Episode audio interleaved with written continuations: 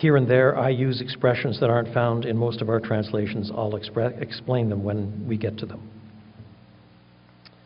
Again, it will be like. Now, that's the kingdom of heaven will be like. All of these are parables of the kingdom. Again, it will be like a man going on a journey who called his servants and entrusted his wealth to them. To one he gave five bags of gold, to another two bags, and to another one bag, each according to his ability. Then he went on his journey. The man who had received five bags of gold went at once and put his money to work and gained five bags more. So also the one with two bags of gold gained two more. But the man who had received one bag went off, dug a hole in the ground, and hid his master's money. After a long time, the master of those servants returned and settled accounts with them. The man who had received the five bags of gold brought the other five. Master, he said, you entrusted me with five bags of gold. See, I have gained five more. His master replied, well done, good and faithful servant. You have been faithful with a few things. I will put you in charge of many things. Come and share your master's happiness. The man with two bags of gold also came. Master, he said, you entrusted me with two bags of gold. See, I have gained two more. His master replied, Well done, good and faithful servant. You have been faithful with a few things. I will put you in charge of many things. Come and share your master's happiness. Then the man who had received one bag of gold came. Master, he said, I knew that you are a hard man, harvesting where you have not sown and gathering where you have not scattered seed. So I was afraid and went out and hid your gold in the ground. See, here is what belongs to you. His master replied, You wicked, lazy servant. So, you knew that I harvest where I have not sown and gather where I have not scattered seed? Well, then you should have put my money on deposit with the bankers, so that when I returned, I would have received it back with interest. Take the bag of gold from him and give it to the one who has ten bags. For those who have will be given more, and they will have an abundance. As for those who do not have, even what they have will be taken from them. And throw that worthless servant outside into the darkness, where there will be weeping and gnashing of teeth. Now, there are many points of interest in this parable. Let me work through briefly the parable itself so that we're all on the same page on the cultural overtones of this or that. And then I'll offer some reflections on the parable before we press on to the next one. To make sense of this parable, there are certain cultural things that have to be understood. First, the word used for servant in most of our English Bibles really has to be rendered slave. Doulos really can't be understood in any other way. And in this case, it makes all the difference in the world. I don't think that you can make sense of this parable unless you re- realize that these people are slaves. Now, I'll explain that a bit farther on, but from now on, when I read the relevant texts, I'll put in the word slave, not servant. The master does not say, in other words, well done, good and faithful servant. He says, well done, good and faithful slave. It makes a huge difference to our understanding of the entire parable, and especially the response of the master to the third slave. Uh, second, we also have to remember that in the ancient world, there were quite different associations with slavery to our world. In the American experiment of slavery, Initially, all blacks and only blacks were slaves. And all of them became slaves initially by raiding parties in West Africa or by buying from other Africans who had themselves engaged in raiding in West Africa and then sold them to the white man on the boats. And they were brought then across the Atlantic. That means, therefore, that slavery was um, in the popular mind in the West, both by blacks and whites, uh, connected with blackness. And the slavery, inevitably, was not only racially identified, but it was uh, a signal that the person was doing menial work without educational advantages uh, and the like. Whereas people in the ancient world um, could easily become slaves, all right, but not only from raiding parties they could become slaves because there was no Chapter 11 or Chapter 13. That is bankruptcy protection laws. You borrow some money, then the, the economy falls in bad times, your business goes belly up, and you have no recourse but to sell yourself and perhaps also your family into slavery. That is the way things worked. And with this was the fact then that slavery was not connected with one particular group. There were Italian free men and there were Italian slaves. There were African free men and there were uh, African slaves. There was African nobility, African slavery. There were Englishmen who were slaves and there were Englishmen who were nobility and Englishmen who were common peasants. And the same with Germans and with Jews and with everybody else.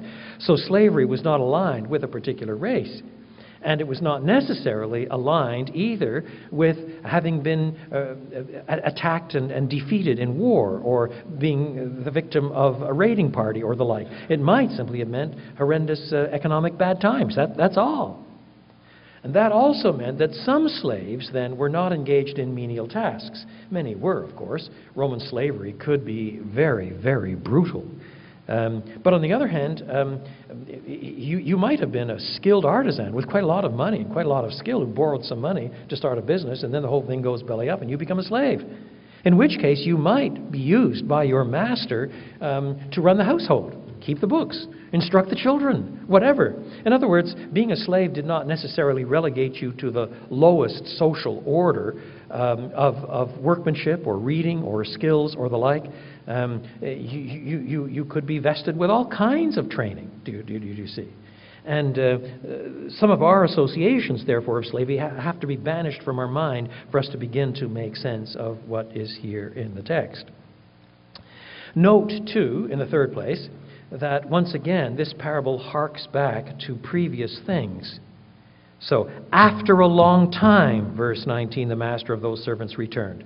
So it harks back, you see, once again to the fact that it is a time you don't expect, after the potential for a long delay, which we found in the previous paragraph. Each one of the, paragraph, of the parables harks back and develops something that was already there in what was uh, uh, found in the previous uh, set of uh, pericope. Now, all this by way of background. Then, fourth, when he calls his servants to him and entrusts his wealth to them, he gives five bags of gold, two bags of gold, one bag of gold, or a talanton. This is regularly called the parable of the talents. But today that's woefully misleading, of course.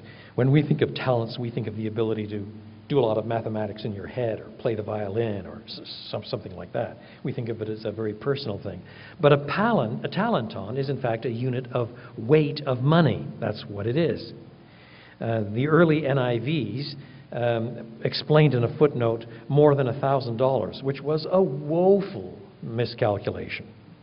Uh, a, a, a, weight of, of a talanton, if it was silver, was the equivalent of 6,000 denarii. Now, denarius, as you know, was the payment for a blue collar day laborer. So, what is 6,000 denarii in contemporary terms? For a working man for about 20 years. Um, you add it all up, depending on how much they earn, um, $800,000? Maybe with a skilled labor, a million dollars? I mean, it's quite a lot of money, in other words. And that's assuming that the weight is of silver. If it's a weight of gold, it is a fantastic amount of money millions and millions and millions of dollars, do you see? So, more than $1,000. Well, yes, it was more than $1,000, but quite a lot more than $1,000, if you see. And it becomes important a little farther on to realize just how much money this is. I'm not merely picking up on a picky point for uh, people in ancient, uh, interested in ancient weights and measures. It becomes crucial for the understanding of the parable a little farther on. So he distributes, and that's why the TNIV offers here bags of gold rather than talents. Uh, whether it was gold or silver, we can't quite be sure. But it's, it's, it's a unit of weight of, of, of valuable silver or gold, and probably gold in the context makes more sense. We'll see. This, according to the master's assessment of the ability of each. That is, it is recognized that different people have different uh, gifts and the master therefore distributes his wealth accordingly. Then he goes on his journey. The man who had received five bags of gold went at once and put his money to work and gained five bags more. Now, there was no stock exchange in those days. This does not mean that he invested it in some uh, place where the money would merely accrue. Um, to put the money to work means that he had to buy into a business or rent a farm, or buy a boat, start a fishing business, support some artisans and take a cut, or whatever. He had to put it to work and then supervise the work and so on. So, with this amount of money, that's a lot of work. You have to buy a lot of businesses to handle five bags of gold, you see, and dispense this money accordingly. But he works away at it, he works away at it, he does it immediately, he doesn't delay, right off, he does it. He's a slave. And he, he's been charged with this responsibility. So this first slave takes the money and he, he works it. He works it. He invests it. He works it. And in due course, he gains five bags more. So also the second slave with two bags. He gained two more. But the man who had received one bag went off, dug a hole in the ground, and hid his master's money. So far, then, this is uh, pretty straightforward. After a long time, on which I've already commented, the master of those servants returned and settled accounts with them. The man who had received five bags of gold brought the other five. Master, he said, you entrusted me with five bags of gold. See, I have gained five more. You can almost hear a certain element of grateful pride in the whole thing. You, you, trusted me with this much? I'm delighted to tell you I've doubled it. Here, this is yours. And the master himself replies, Well done, good and faithful slave. You have been faithful with a few things. I will put you in charge of many things. Come and share your master's happiness.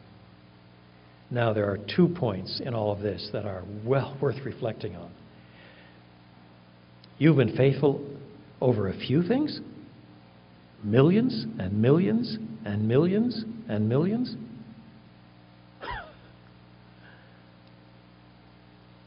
but compared with the riches to come, it's just a loose change. That's all. And now I'm going to give you so much more to do and so much more responsibility. I mentioned earlier that in the Bible as a whole, there are many different pictures of the final bliss, of the final state, the new heaven and the new earth. It's not all sitting on clouds, even if we get rid of our harps and choose banjos instead. Rather, there's work, there's responsibility, there is uh, growth, there is uh, incredible endeavor. But now, in a mode in which we don't get tired, where we don't fail, where we serve the Master with gladness, where it's a privilege, I'm sure it'll be very challenging. I'm, I'm sure there'll be all kinds of things we don't know and have to learn. It, it, it will be a wonderful time of. I, I see no reason why we should think it will be static. And all the things that you may or may not, by God's grace, accomplish here with the bags of gold He gives you are loose change compared to what will be done there. Which, which can be summarized in a more Pauline expression. If we suffer, suffer with Him, we will also reign with Him. I have no idea what the ordering of these things will be in the new heaven and the new earth. But you, you have to see that there is a huge step up beyond calculation. It's, it's not that you, it was $10 million and now it'll be 15. It was loose change compared with huge wealth. But the loose change itself is so wonderful that you, you are meant to find your imagination absolutely staggered when you think about what the Master is promising here. And then, no less staggering, the master comes back and says to the slave, Come and share your master's happiness.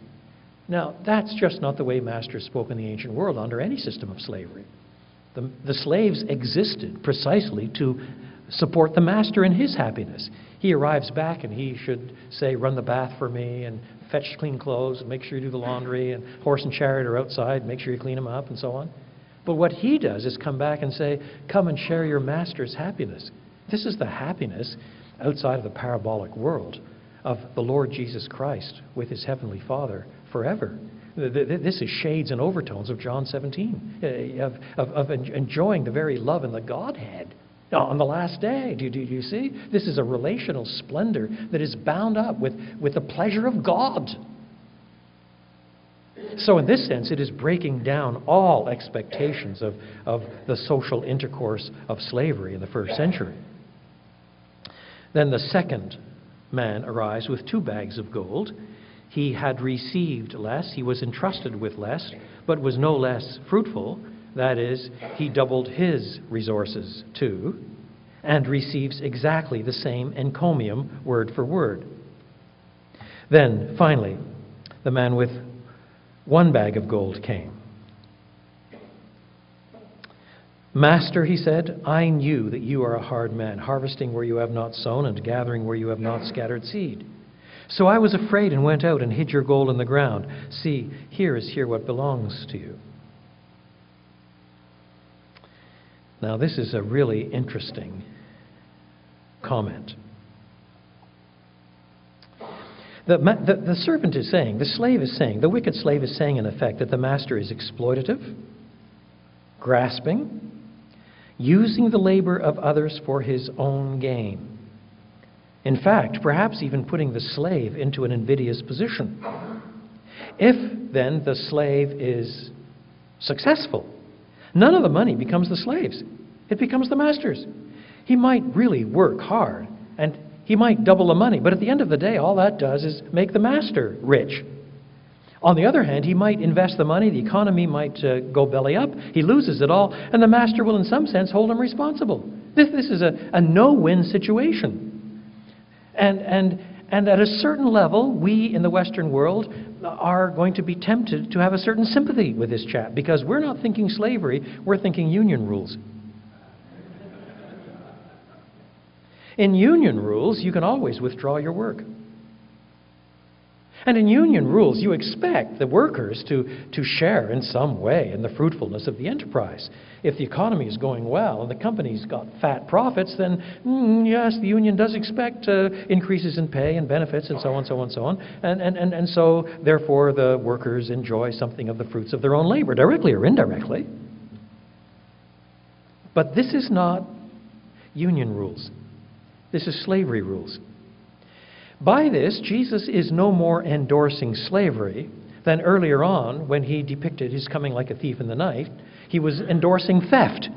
It's merely an analogy drawn from the social structures of the day to make a certain kind of point.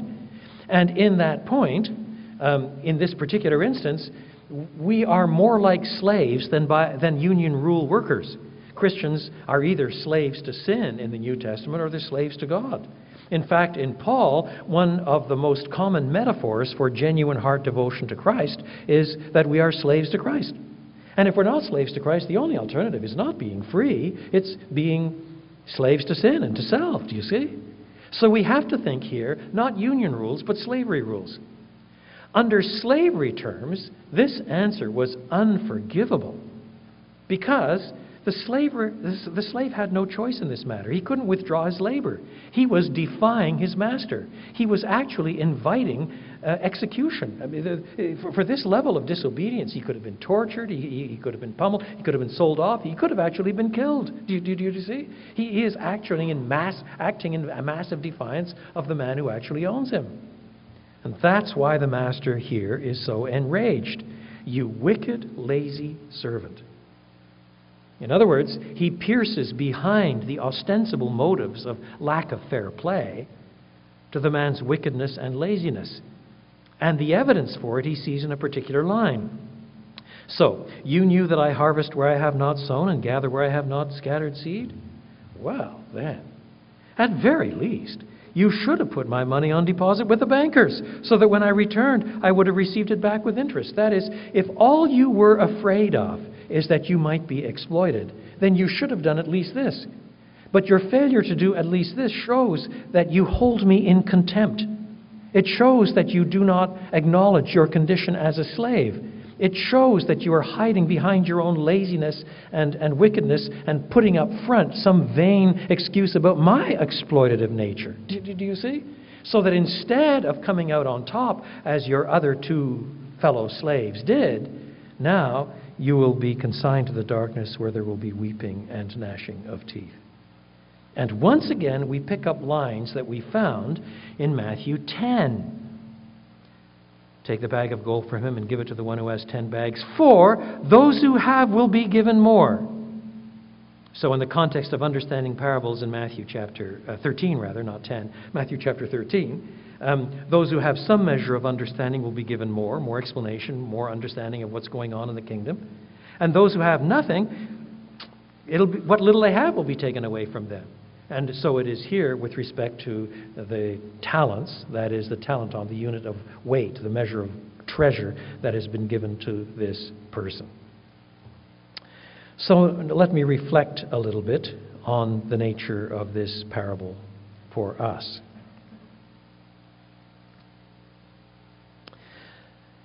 What does this parable teach us about how to wait compared with the other three? The first emphases. The first, wait for the Lord Jesus as those who do not wish to be surprised by the Master's return. The second, wait for the Lord Jesus as stewards who must give an account of their service, faithful or otherwise.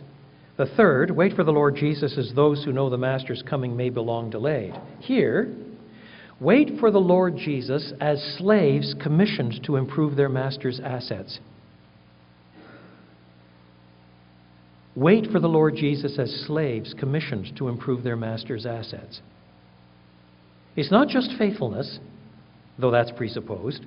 It's not just a long delay, though that's presupposed. It's not just a sudden return, though that's presupposed. The story makes no sense without all those three. But something additional, namely, waiting in such a way that you improve your master's assets. While you're away, while he's away, you're his slave, and he's given you stuff to do to improve his assets.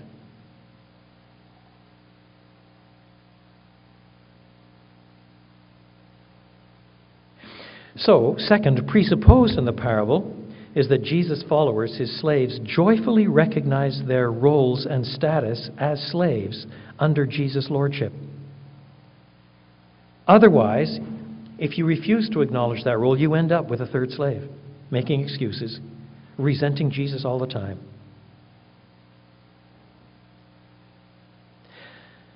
Number three, the foolish virgins failed from thinking their job, their part was too easy. The wicked servant here, the wicked slave, fails from thinking his part is too hard. Last, our waiting here for Jesus' return is never merely passive. We have an ob- obligation to improve the master's assets. And this introduces notions about the kingdom, you see, that are really startlingly new in certain respects. New as compared with what was expected by those first century Jews who just thought the kingdom would come with a bang and then it was all over. Um, this really does barrel out of Old Testament structures of thought that anticipate a suffering servant whose uh, final fruitful drawing in of the nations might take a lot longer than a whole lot of people from Old Testament times expected, but the roots are already there.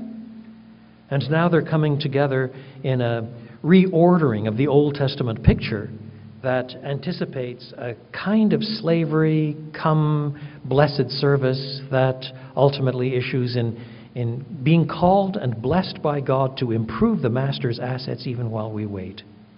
Understanding that we're His, understanding that all He gives us is His, and now at the end of it, He blesses us, calls us good and faithful servants when He's enabled us, equipped us, and so on, good and faithful slaves, and invites us to share in His happiness at the end.